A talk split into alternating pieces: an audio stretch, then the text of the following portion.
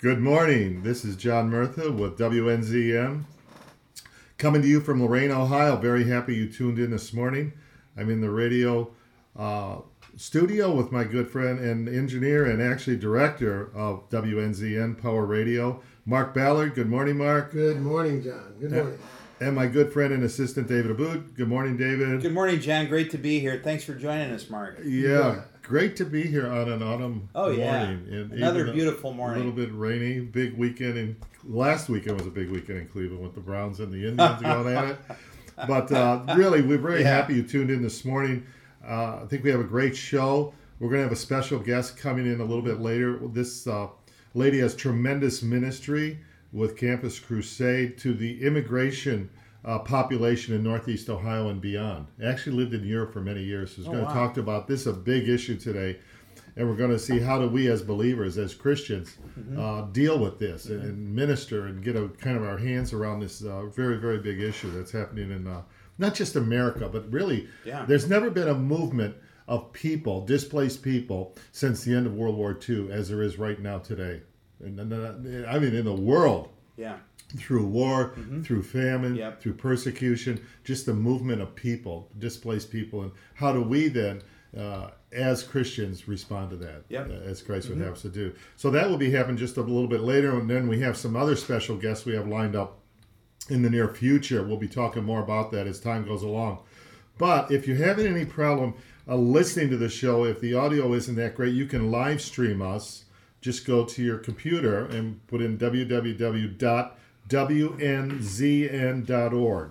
Once again, that's www.wnzn.org, and you'll be able to live stream us. And if you want to call in, you have a question, you have a comment, uh, please call 440 399 3044. That's 440 399 3044. Uh, so I wanted to open up, David, just a little bit by going to the first chapter of the Gospel of John. Um, the Gospel of John, of course, is, is very interesting. It's different than Matthew, Mark, and Luke. They're Right. known as the synoptic. They're Uh-huh. very similar in, in how they present Christ. But John is a little bit different, and we looked at that before. But when you look at John chapter 1, Right. the first time Jesus speaks, the what's called the principle of first mention, or the first time he makes a comment, in verse 38, he's uh, some of, some of John the Baptist's disciples are following Jesus, and he turns to them and he says, "What do you seek?"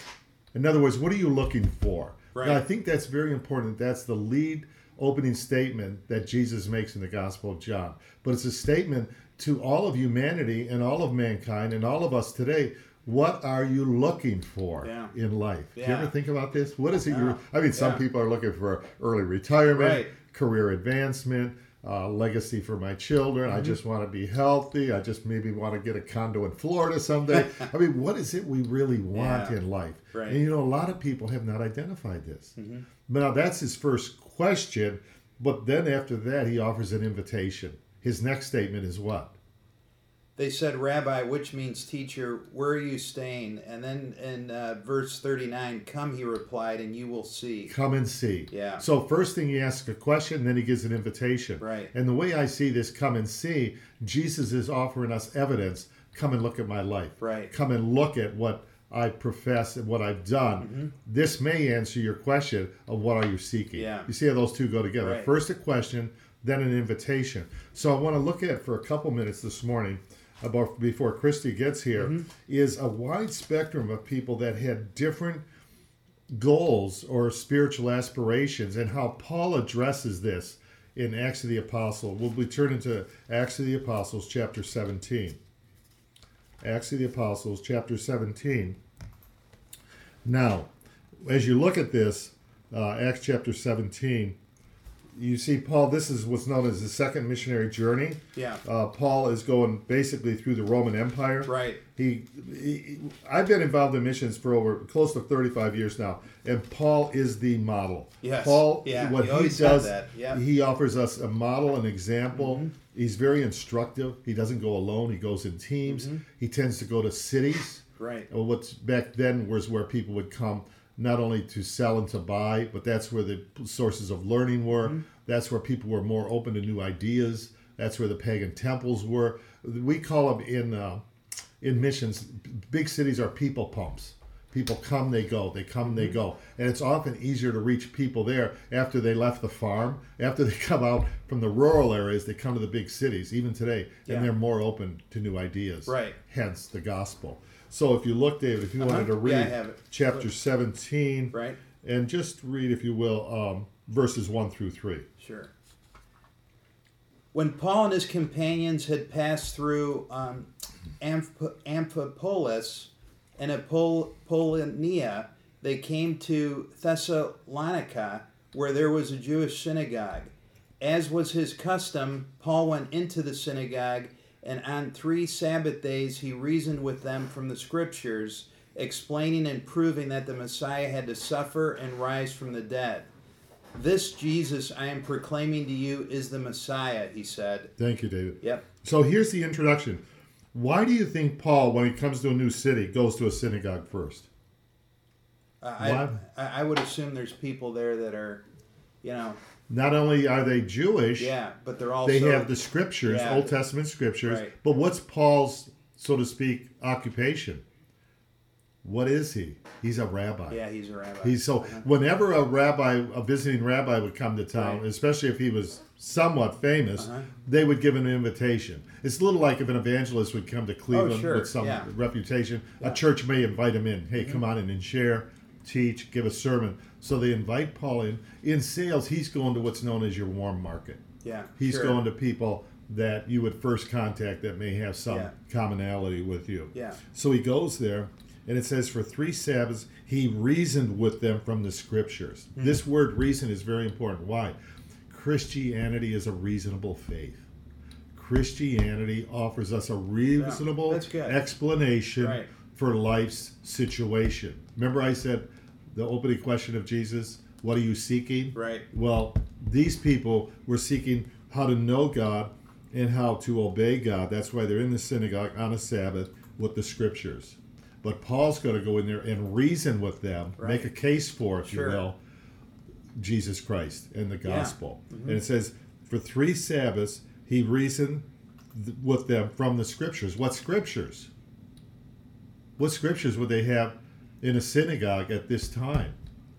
Only the Old Yeah, Testament. the Old Testament, That's yeah, all yeah. they have. The, the New Testament is in, in process Oh, now. It's not been written. And of course, Jewish people in a synagogue wouldn't have the New Testament. No, you know? no. But he, he he proves Christ using the Old Testament. Yeah. This very important point we're Oh, going to pick up on later.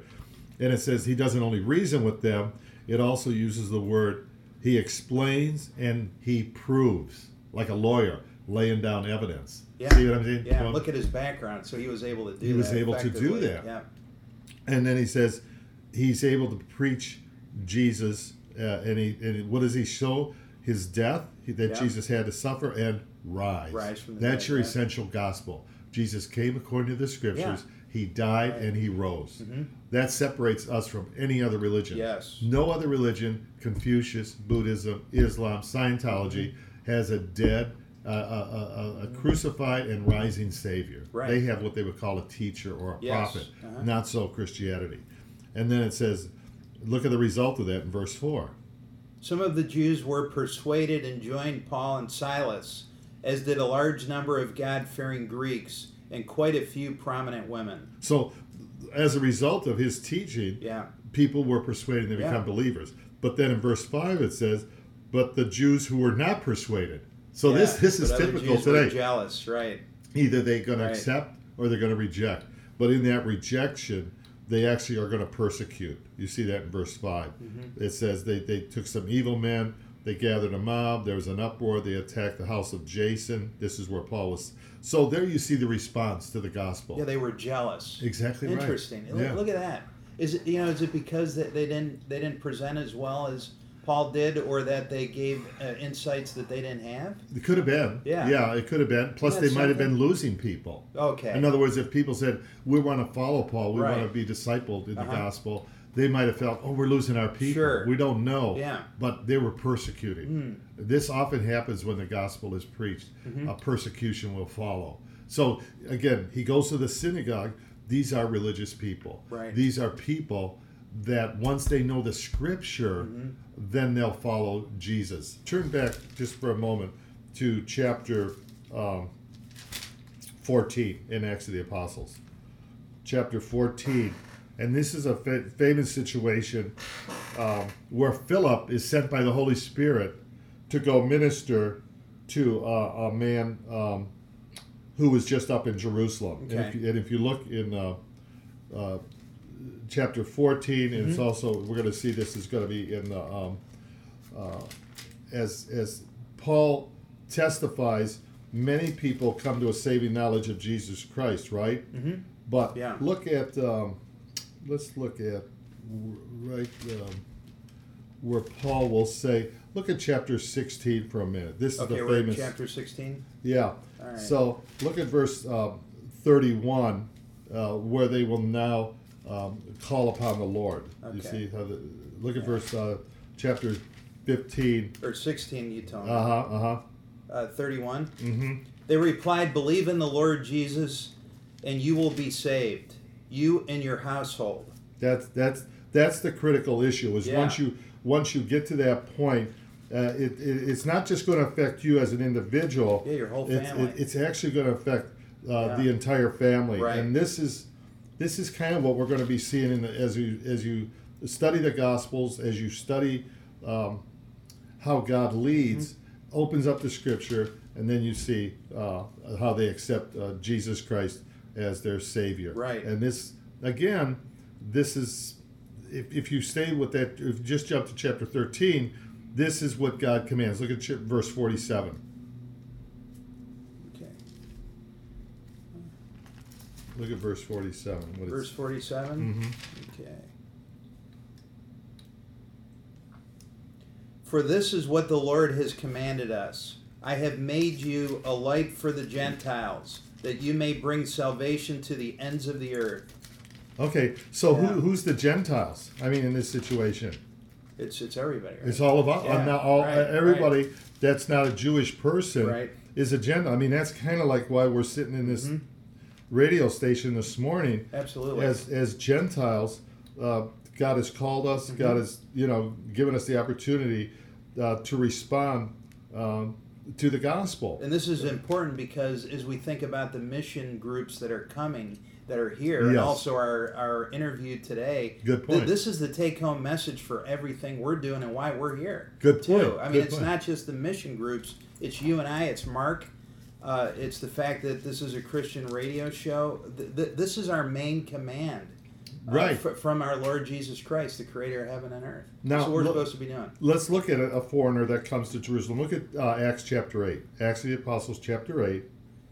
Um, and it tells about this this man. Yeah. Um, look at verse 27. Acts chapter 8, verse 27. Verse 27.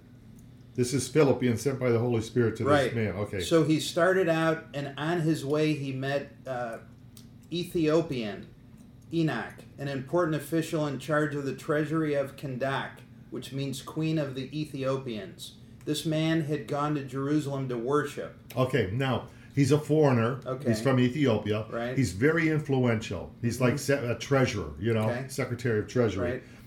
But he's going to Jerusalem to worship God. He he's not a believer yet, but he, he's he's what's called a God fearer. He's interested in the things of God, Mm-hmm. and he's got the scriptures. Notice. Philip goes up to him. This man's in a chariot. He's probably in a large Yeah, caravan. Okay, right. he's going back home, and he's reading a scroll. So, verse thirty, it says, "So Philip ran up to him Yeah. and heard him reading the prophet Isaiah, and he says, "Do you understand what you are reading?" He's reading from the scriptures, Yeah. just like Paul opened the scriptures in Uh-huh. the synagogue. And he says, "He says, how can I understand unless somebody guides me?" In other words, I got the scripture, but I don't really understand it that Yeah. well. Yeah. And he asked Philip, "Come sit with him." And the place in the scripture was, "He was led as a sheep to the slaughter, as a lamb to a shearer is silent. He opened not his mouth in his humiliation." This is Psalm, famous Psalm 53. So the eunuch answered Philip and said, "I ask of you, whom is this prophet saying this?" Then Philip opened his mouth and, beginning at this scripture, preached Jesus to him. He's preaching Christ out of the Old Testament. Same thing Paul is doing in the synagogue. Yeah. And as a result of that, the eunuch comes to Christ. He says, I, I believe, I want to be baptized. Can you imagine when this guy goes back to Ethiopia? Oh. He's an influential Yeah. person, but he's going back as a Christian Right. with an understanding of the mm-hmm. gospel, of mm-hmm. the scriptures. Yeah. People will listen. That's it. Yeah. Okay. Okay. Let's go back to Acts chapter 17. So here we see religious people that have access to the scriptures, but need more, more information of how the scripture. Hey, Kristen, how are you? These kids.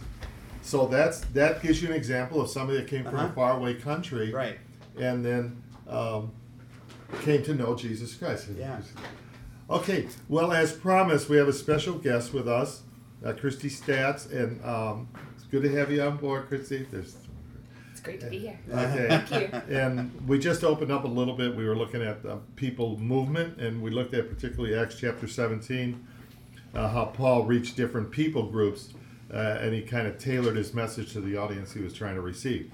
But we're very happy now. We know that uh, you've been involved in ministry with people, especially people that were in um, transition, relocating, immigrate, immigrating. Uh, we just talked about it, and I think you're going to expand on it. I think, except for post World War II, we've never had a movement of so many people due to war, due to persecution, immigration, uh, students, business, as we do right now, right here. So just introduce a little about uh, yourself. Tell everybody your name and who you're with and how you got involved in this ministry. This is Mark, the station engineer that controls everything here. Good And morning, my good- Christy. Yeah. Nice to see you, This is David. Thanks for coming. Oh, And- I'm so Yeah. glad to be here with you guys. My name is John. Okay. obviously, and um, it's a great passage to open us up with. So my name is Christy Stats, and I'm from Northeast Ohio. So grew up in Stow, and um, I officially work now with the Evangelical Immigration Table, um, and I'm affiliate staff with Cru. Um, some people are more familiar with our old name, Campus Crusade for Christ. Yeah. Um, and so this month actually would have been my 16th year on staff with Cru. Wow. So I became affiliate staff about eight months ago.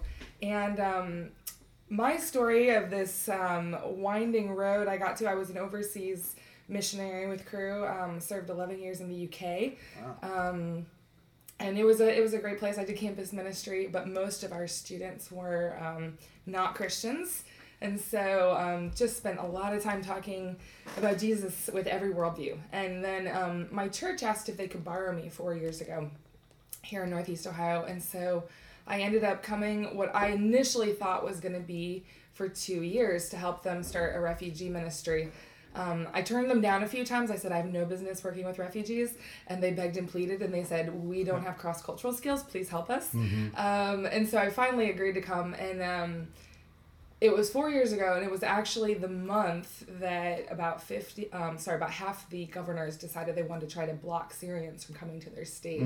So I'm a girl who's I'm a Bible girl. I'm an evangelist. I'd rather hang out with non Christians most of the time. Sure. I love sharing the gospel, and I stepped into um, uh, our country at a time where um, refugees had never been controversial, and suddenly people were afraid, and they were being used as a political um, element, and so it was a bit of a baptism by fire in terms of Yeah. starting Wow. ministry. So um, ended up kind of Cru gave me this little space. Um, they don't normally lend people to other ministries, but they um, let me be on loan to my church. Um, and then at kind of at the same time, they were trying to figure out where to put me. I actually wrote my own job description, and um, they um, ended up giving space for a handful of us who had all been overseas Yeah. um, to start what Cru ends up now calling IIR, so Internationals, Immigrants, and Refugees. And that is part of um, the city ministry of Cru. Um, so now there's probably, I think there's about 30 staff. Almost all of them had been, I was the baby at the time with 11 years overseas experience. A lot of them had been overseas for 20, 30, 40 years and um, had come back and were trying to figure out a space. And so um, around the country, um, it's not, so the IIR staff with Cru, um, it's really quite cool because it looks different in every city. Um, and it's based on, okay, what's the church scene there? Um, what's the engagement with local refugee resettlement organizations? Um, other um, nonprofits or like CCDA organizations, Christian Community Development. Um, and we end up partnering with uh, Christian organizations, non Christian organizations, um, but figuring out, you know, really how do you mobilize the American church to see the global refugee crisis as an opportunity to welcome the stranger, to Yeah. be obedient to scripture all the way across the Bible. Um, God commands Israel, and then he commands um, the church um, to, to feed, clothe, and welcome um, foreigners. Um, but then also the opportunity um, to share the gospel. So, um, and, and one of the things that a lot of people don't realize is there's, there's kind of two major um, things happening with immigration. So on one end, you know, you have people who are being uprooted from some of the hardest to reach countries on earth um, because of war for the most Yeah. part or genocide, um, who are getting relocated, dislocated from their countries, who don't want to leave. They don't want to leave Yeah. where they're from, but they're often very hard to access countries. Mm-hmm. Um, and so, because of displacement, because of war, you know, they might end up in Akron, Ohio. They might end up in Lakewood Yeah. um, where the church could welcome them and be a light for the gospel. But then the other thing is a huge amount of um, the mobiliz- the the the global migration actually is it's Christians. It's Christians getting moved because of persecution or um, so so, um, one thing um, people haven't we have a lot we work with a lot of the ministries along the U.S. border um, is there those um, they don't come through the refugee resettlement program, but they've been asylum seekers on our border. Okay. And about 75% of the people coming from the South um, are evangelical Christians um, or Catholics. And so it's a huge portion of people who um, are our brothers and sisters in Christ and really could be revitalizing the American church. So we talk about numbers declining or people leaving the church in my age category and actually. Um, I, I keep meeting amongst immigrants like pastors and church planters um, who come from Hindu backgrounds from Nepal or they come Yeah. from the Congo Yeah. and um, they're here and they, they want to start a church in the first few months That's of arriving. Um, and so that's a real opportunity Yeah. for the U.S. church. Christy, uh, just a couple quick questions uh, by way of introduction. Can you tell us how you came to Christ, how you became a believer, and then why you uh, that led to your missionary heart, and then eventually to predominantly student ministry in Europe, and then I'm going to back back uh, on that too. What what in your university experience and outreach? What is the biggest obstacle or distraction for those students coming to Christ or continuing with Christ once they make a commitment? Because we know there's such a migration from the faith once they go to university. So, uh, answer a couple of those foundational, and then I want to get in more specific with the Cru and what how Yeah. churches respond or don't respond to this this opportunity. Yeah. Um, so I came to faith at a young age. My Mm. parents are both believers, and um, I mean, it was I was in the Bible from the womb, um, and Yeah. so I th- the story is my mom led me to faith. I don't actually have a memory of not knowing Jesus, um, but my mom led me to faith when I was about five years old. Wow. Um, and so I have a very simple faith in terms of I can relate to Timothy. Um, it's like I just grew up in the faith, um, knew Jesus. I remember being a middle schooler the first time I understood that people didn't know Jesus and what the implications of that were. And I remember coming home from school one day and crying because I realized the boys who had lockers on either side of me were not Christians and didn't know the Lord. And I was super shy. And one, uh, and I wasn't going to talk to either of them Yeah, about yeah. Jesus because I wasn't going to talk to them. And so, um, yeah, so the Lord had just been growing Is me. that in Cleveland? uh, I went to high school at Stow High School. Still okay. Yep. And so so then I ended up going to Miami University in Oxford, Ohio, and so I went in as a Christian who I had already been like mucking my way through trying to learn to share my faith in high school, trying to be, you know, live my faith publicly. Um, but I didn't really have a lot of equipping. So Yeah. so I really so I kind of came to college looking for a Christian ministry to join.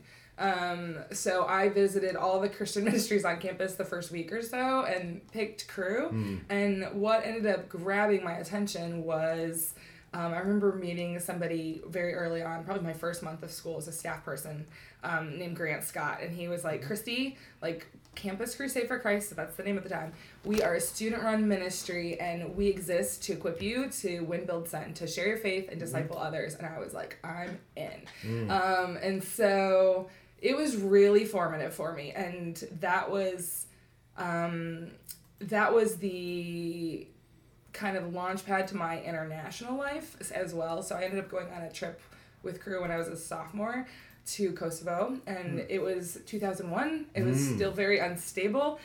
On paper, it looks like a disaster of a trip. We ended up um, kind of pseudo getting smuggled in, not smuggled in. but- Snipers and all still going on. Oh, snipers Yeah, were going right. on. Oh So the gosh. just before we left, like the day before we left, there was some guerrilla mountain warfare on the border between Macedonia Ah. and Kosovo. We land in Macedonia. And so they sent us away and they said the Cru wouldn't do this anymore, but liability I think was less of a concern back then. And they had us go pray for two hours and decide whether we were going to stay in Macedonia and do ministry or try to get in the other bo- border of Kosovo by going through Albania. And long story short, a bunch of college students, we end up taking this like 18 hour microbus trip through Albania to get to the other border. Um, got we were there for four days. Um, I had never known Muslims before. We were paired up with Albanian believers, um, and we would talk to people about Jesus. And I was so impressed by the Albanians and Is their right? faith, um, and the kind of cost of following Jesus that Mm. it had for a lot of them.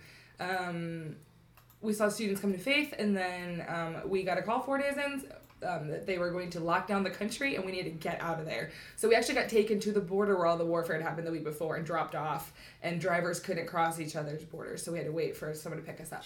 So that was my kind of taste into Wow.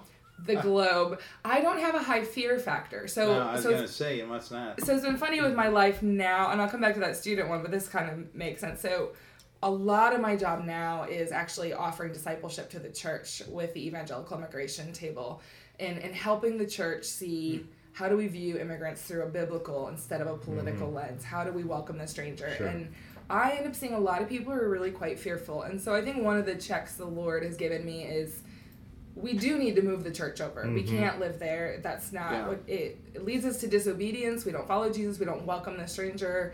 We want to we want to block people from coming to the country when we think that way. But I'm also like, okay, girl, your first trip was uh, Kosovo, and this you you're you don't have a high fear factor compared to the average person. Um, and I've been to worse places than that since then um, in terms of safety. So I'm, I'm always kind of remembering like, okay, it's a gentle nudge and a gentle kind of ushering people over and helping people engage Sure. more faithfully rather than fearfully. Um, but in terms of college students, um, I, I well, I just being frank, I didn't work with students in the states at all after I left college, so I don't think I can really speak to um, the current generation of college students. Um, Okay. But I, I, I think the one that I I see amongst my peers and and younger is I think people are looking like, is our faith credible? Um, and so I honestly think one of the biggest stumbling blocks to students, and it's not the stumbling block that was in the UK. So the UK, I worked with agnostics, atheists, Muslims, pretty Sure. much. That was my life. Most of them were unchurched, so it was actually really refreshing. Yeah. I didn't have to undo baggage um, for the most part, like Christian baggage. Um, so it was great. We started with we started with creation usually. That's it. yeah. Um, and so um, it was, I, I really enjoyed doing ministry there and building a foundation from nothing. Um, here you have the issue of baggage. And there's a lot of people who um, they hear their family preach the gospel to them Yeah. and then they see hypocrisy. And that I think is actually probably one of the biggest. Um, I, there was a handful of college students involved with um, our refugee ministry at our church and talking to them, um, seeing my friends who have all left the church since college. Um, the, a lot of them, it's a, it's a, it's actually the church. I think is the biggest stumbling block. Okay, so cool. yeah, Ah. so that has been really sobering, and I think it's a, it's a a good reason for us to be faithful, to be obedient to Jesus, to have a consistent, um, a consistency between we proclaim the gospel Right. and then we live the gospel. Um, Right, yeah. But I think syncretism in the church, like adding in ideas that aren't really biblical, um, that ends up being a big stumbling block to a lot of people. Okay, well, thank you, uh, Christy. You know, we're going to uh, give out some contact information for Cru as well as the specific ministry that Christy is involved today in Northeast Ohio. Yeah. I want you to give that out in a 2nd Christy. But if any of you have a question, um, just give us a call at 440 399 3044. You might want to know more about Christy's ministry and what she's part of. I mean, this is this is big today. This this, this issue and this opportunity, and especially as believers, you know, the church is a community within a wider community, and Yeah. sometimes we don't realize that we are. Our, our, our objective and our goals are different than let's say a country or a, a wider. It's uh, it's very different sometimes. So give us a call. Again if you have any problems hearing this uh, we found out that if you're beyond our signal range just just live stream us at www.wnzn.org www.wnzn.org and um, I've known Cru. I've lived overseas for many years in Thailand. I've seen the refugee work going on the Thai Myanmar border, a town we used to live there. Mm-hmm. But I remember seeing Cru, particularly with University Outreach, uh, where they first their, their, their Campus Crusade for Christ, founded by Bill Bright, great man of God. And why I was very interested in him, not just because of the university outreach, which is extremely important population to reach uh, with the gospel, but his emphasis on prayer and fasting. I was always attracted to that. Anyhow, so Christy, let's pick up on that. You you gave us a, um, a bit of your testimony, how you got into Europe, into international uh, ministry, specifically in England with uh, university, and then being called back here to head up and be part of the the big uh, influx of immigration and refugees, uh, uh, displaced people at times, and then specifically, how do we as believers mm-hmm. um, respond in a biblical way, not mm-hmm. simply I'm a Democrat, I'm a Republican, I'm a conservative, I'm a liberal, therefore I'm going to respond in kind. But how do we uh, respond? And then perhaps you can give some resources. So yeah. just feel free to share. Yeah. But David, prior to yeah, I, I, just before you get started, Chrissy, you know, is it true we got what close to 12 million people living in the U.S. without legal status? Yeah, just is, over is 11. That the number? Yeah, yeah, I just looked at that the other day. And then, you know, the real challenge, I think, for a lot of people, even including me, and Jen and I were talking about this on the way up, because when he went to Thailand, he had to follow certain procedures mm. to live in Thailand. Mm-hmm. And, you know, as a citizen in the U.S., you, you, you don't want people breaking laws as they come into this country. But as we start to, because because the, the, that is a whole train wreck when we take a look mm-hmm. at everything else, the domino effect across other areas of our legal system. But in the same breath, as we start to think about being a Christian and we mm-hmm. look at it, you know, um, it, it's a challenge. You know, Jesus said in Matthew 22 21, render to Caesar the things that are Caesar's and to God the things that are God. Jesus followed the law you know mm-hmm. and and he came through and then this is the one i really love though as i start to think about what mm-hmm. you're all about yeah. hebrews 13 2 do not forget to show hospitality to strangers for by so doing some people have shown hospitality to angels without knowing it without awareness mm. so that's yeah. I'll, I'll, turn it over to you so explain that tension I, that, yeah. i love that i love it that's a big one um, well so this has been the most eye-opening area for me the mm-hmm. last four years um, was coming back and initially i was going to work with refugees yeah. which the u.s refugee resettlement program which um, i don't know if you're watching the news but as of this week um, the president set the lowest number ever in its existence and there's a good chance so 18,000 for the next year and there's a good chance that it'll close the program entirely so the infrastructure will just fall apart um, and normally we receive about 95,000 refugees. And so annually. I, annually, wow, yep. Okay. So so when I first came, I had a very specific slice of immigrants to work with and refugees. Um, the U.S. Refugee Resettlement Program, um, in its formal nature, has been around mm-hmm. since 1980.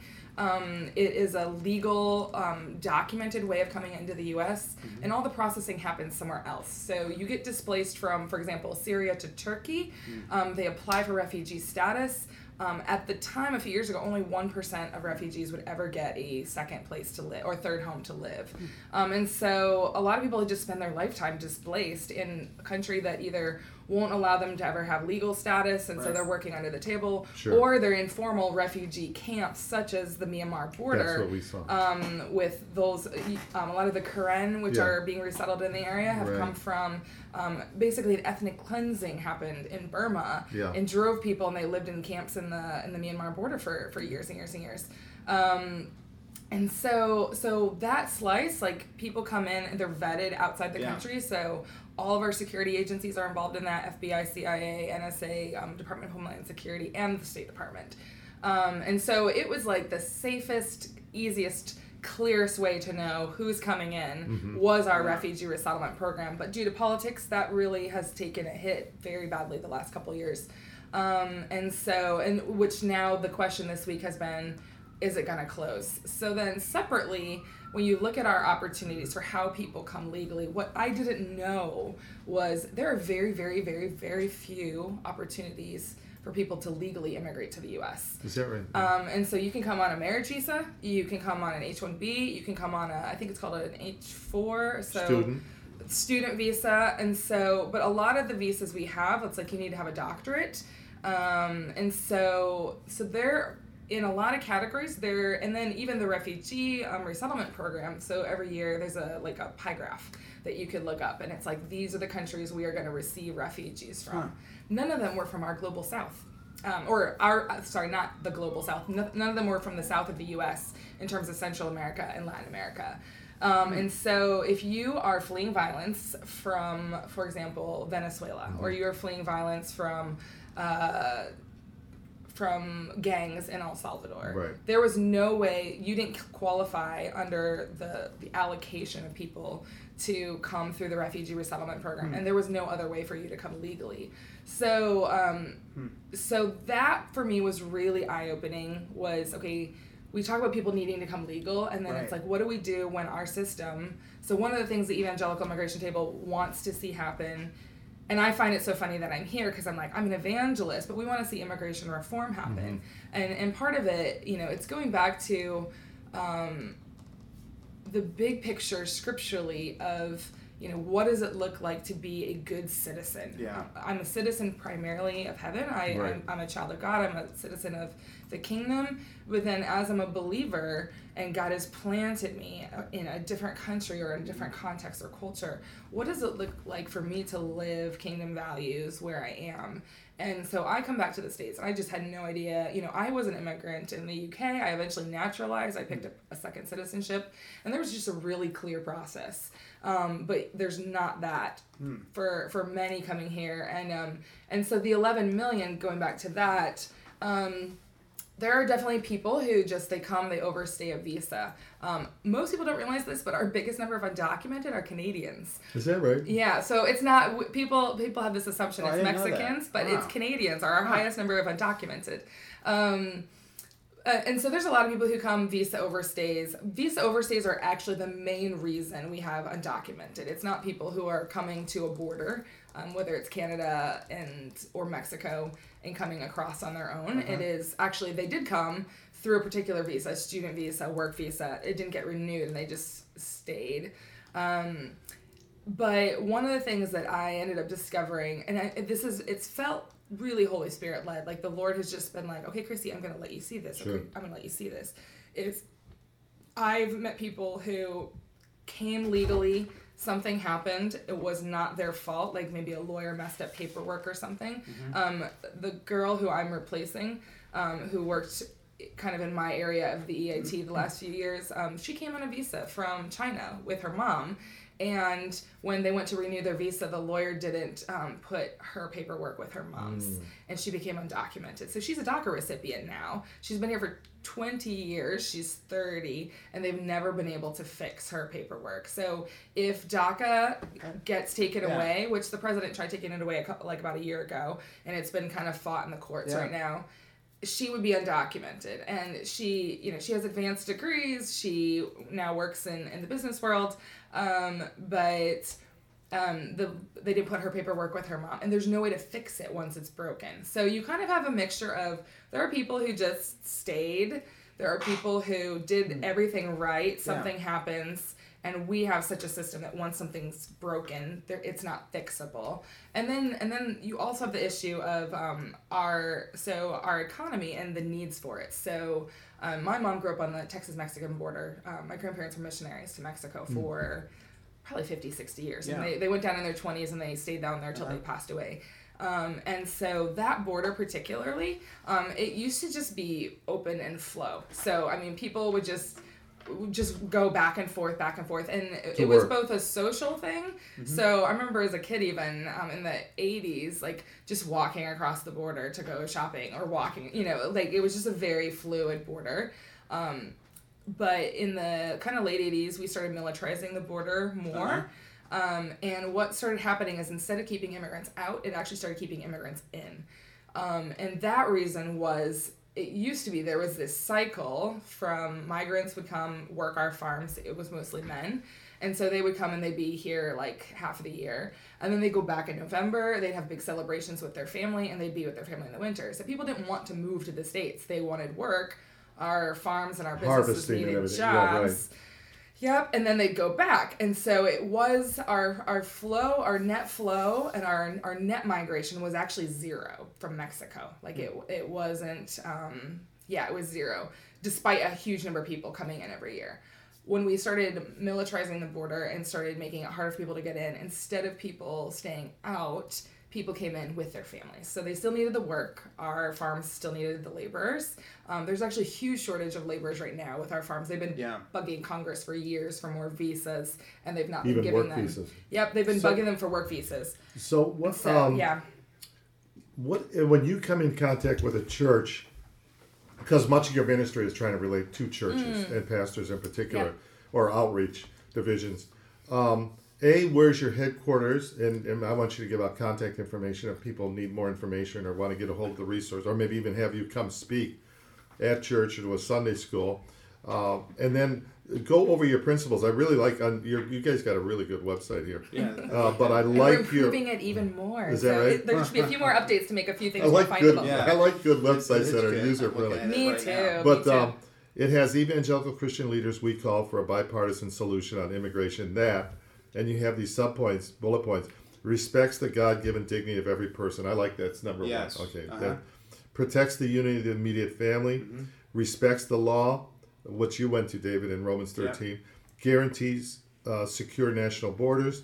Ensures fairness to taxpayers. Establishes a path toward legal status and/or citizenship for those who qualify and who wish to become permanent residents. In a sense, this this answers so many questions Yeah. That people might have on on from this spectrum to that spectrum, uh, but particularly within the Christian community, because I think a lot of times we Christians go a little to this side or Yeah. to that side, Yeah. and we don't understand. Okay, what is what is Scripture intending for Yes. us to do? Yeah. What ministries are available to move in that scriptural way? And then you hear the clamor from the political, Mm-hmm. from this side, from that side. But how do we uh, go in this particular direction? And maybe you can address that. But in practical terms, Christy, where's your headquarters? How can people get in contact with you?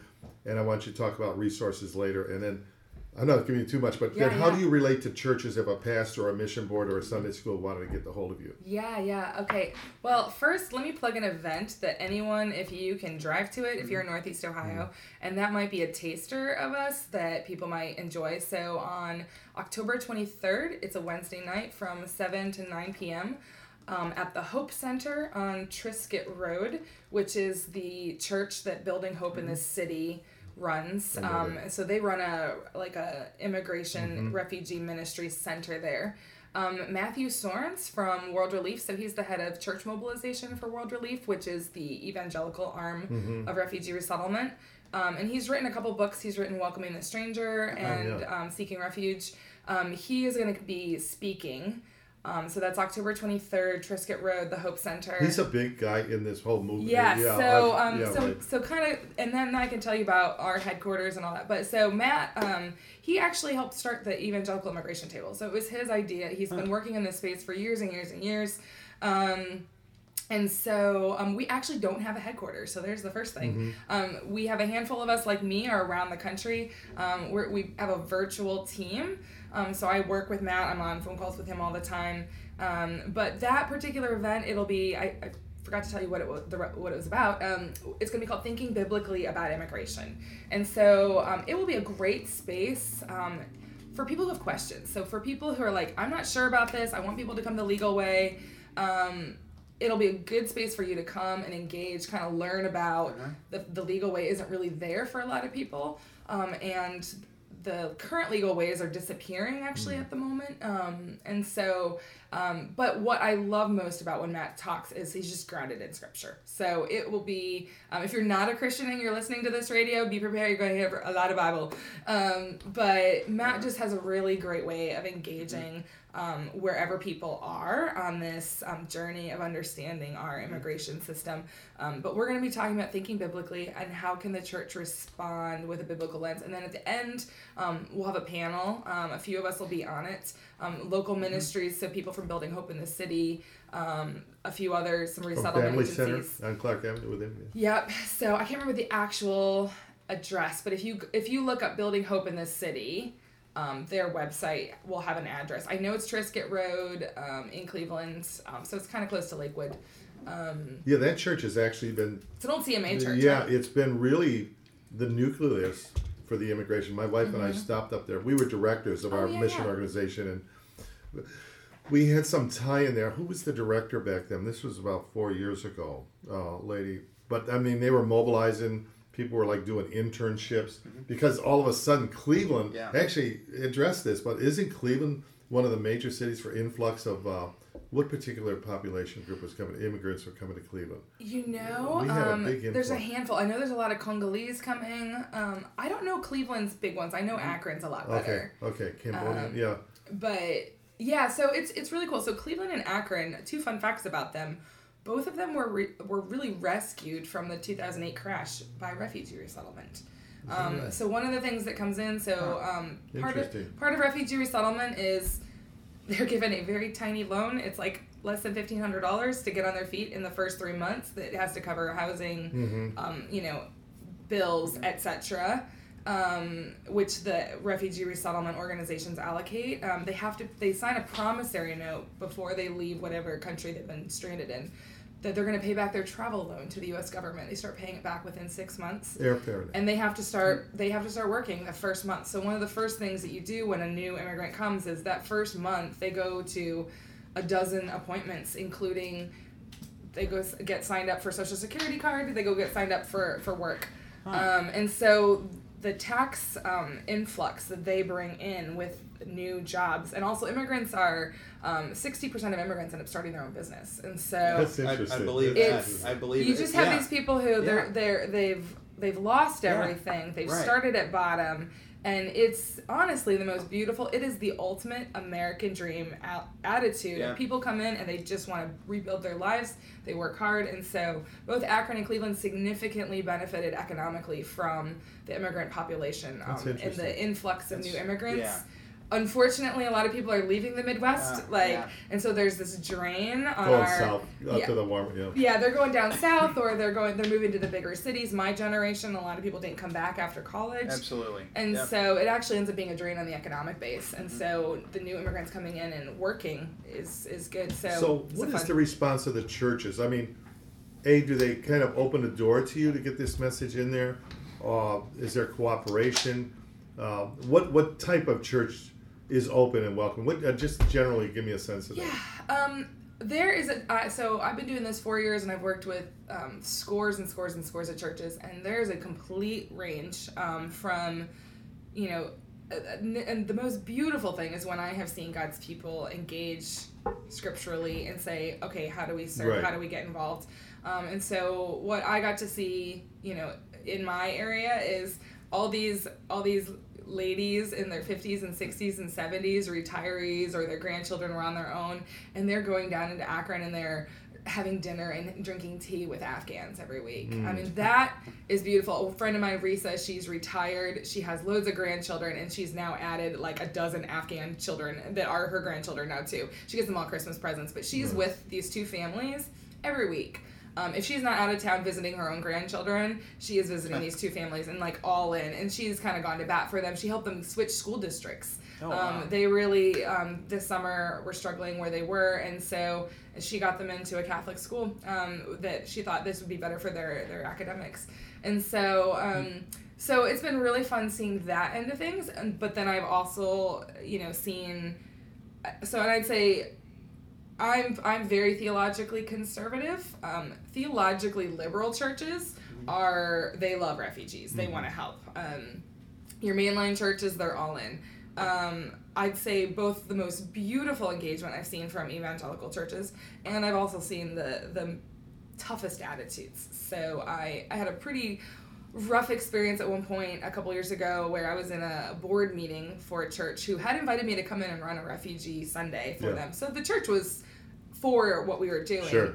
And um, somebody asked a question and I answered it. Um, it was a question about how like refugees get th- get here, and I answered the question. And um, I had a lady um, stand up, start shouting at me, called me a liar, and stormed out of the room. Oh boy. Um, and so, yeah, so I've seen that hard end of things. So I think one thing, particularly with churches in my kind of theological bent, um, amongst more conservative evangelical churches, um, there's been this, I'd say a lot of the pastors tend to be. Um, they know that this is biblical. They know we should talk about this, Sure. but the congregation is less so with them. So there's a kind of a split between where their pastor is and where their congregation is. Um, a lot of the conservative evangelical churches, that's where people are more afraid, or they want people to be blocked out of the country, or they don't want refugees in their area. Um, and I've been grateful to to really see a lot of the good people in those churches, Yeah. especially as I've helped start ministries. Like those are the people that have come to the surface. But um, I've also been really concerned from a biblical end of, you know, these are people that I respect theologically, right, right. and that is where I'd say across the board the the the hardest spaces are um, sometimes for engaging with this, um, and so there's kind of two things at play. So one, I think sometimes the church is just under discipled. So we, we actually are not getting our cues from our Bibles. We're getting our cues from our favorite news show. Yes, right. Um, where um, the Evangelical Immigration Table, before I worked with them, um, they did a poll. Um, they had Lifeway Research do a, a poll of Christians about three years ago. And um, when it comes to the topic of immigration or immigrants, those who had ticked all the boxes that would make them theologically evangelical, only 12% got their views on immigration from the Bible. Um, so most of them were getting their views from the news they were getting their views from social media um, and that's you know from Yeah. a you know Yeah. a put the controversial subject aside that's Yeah. actually just really problematic spiritually for what's going yeah. on in our Yeah, churches exactly. Um, that we're kind of turning to these sources that are not speaking life they're not speaking truth they're not speaking what jesus would say. Um, and so so that's been a lot of my job is i go to pastors i'll talk to them and i'll say you know could we run events in your church? And, and we and i really try to like tailor them for like it's not like one size fits all. I'll sit with a pastor and i'll say what's your church like? Hey, how's their views on evangelism? Yeah, yeah. what are they thinking about missions do they know people of other ethnicities? Um, what's the fear factor here when it comes to talking about immigration? Um, and then we'll kind of come up with something that that works for them and you know put together events. It could be we're going to do a little discussion group. It could be um, this summer i um, spoke with matt Soerens actually at the Cru conference the big like national Yeah. conference for Cru. And um, the whole conference was about evangelism this time. That was the theme of the conference so we did um, a big seminar on the global refugee crisis and the great commission Good. Now, uh, I'm, out of curiosity, where's Cru's headquarters? Is it in uh, Florida?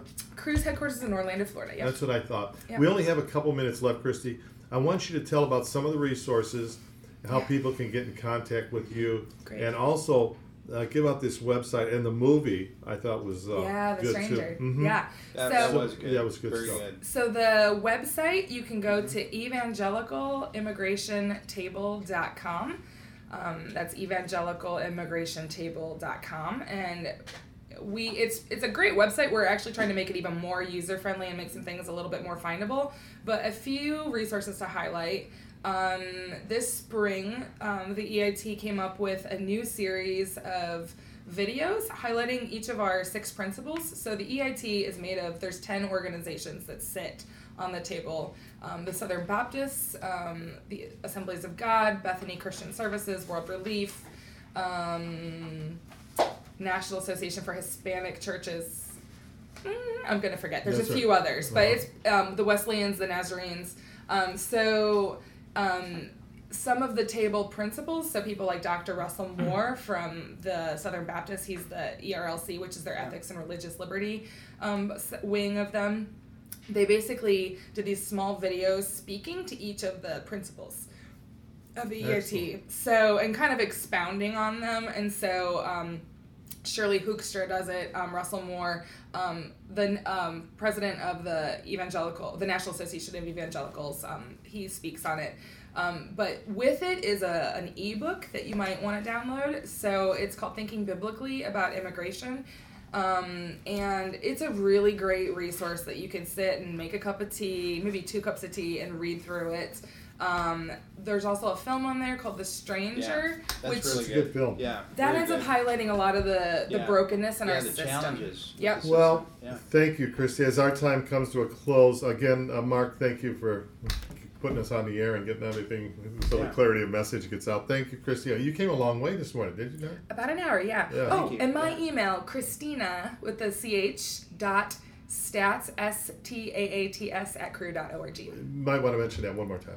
Christina dot stats. It's like the statistics but with two A's at Cru dot org. Okay. Well, God willing, uh, perhaps in a new year, we'll bring you back on and we can. Yeah. Uh, maybe you can bring somebody on. Oh, yeah. That's Yeah, walked through be the process. Yeah. and, you That know, would be great. I have some friends I would love to give them a chance to share their Okay. stories. Good. Okay, and thank you, David. This Yeah, is it's great to. WNCN.org. Thank you for tuning in this morning. And again, um, these uh, will be archived. We'll uh, get you a tape of this, and uh, people yeah. that are interested uh, can listen in. Okay, thank you again. Have a great weekend, and uh, God bless you all. Thank you again, Christy, Take care. for stopping Have in. a good weekend, Great to everybody. be here.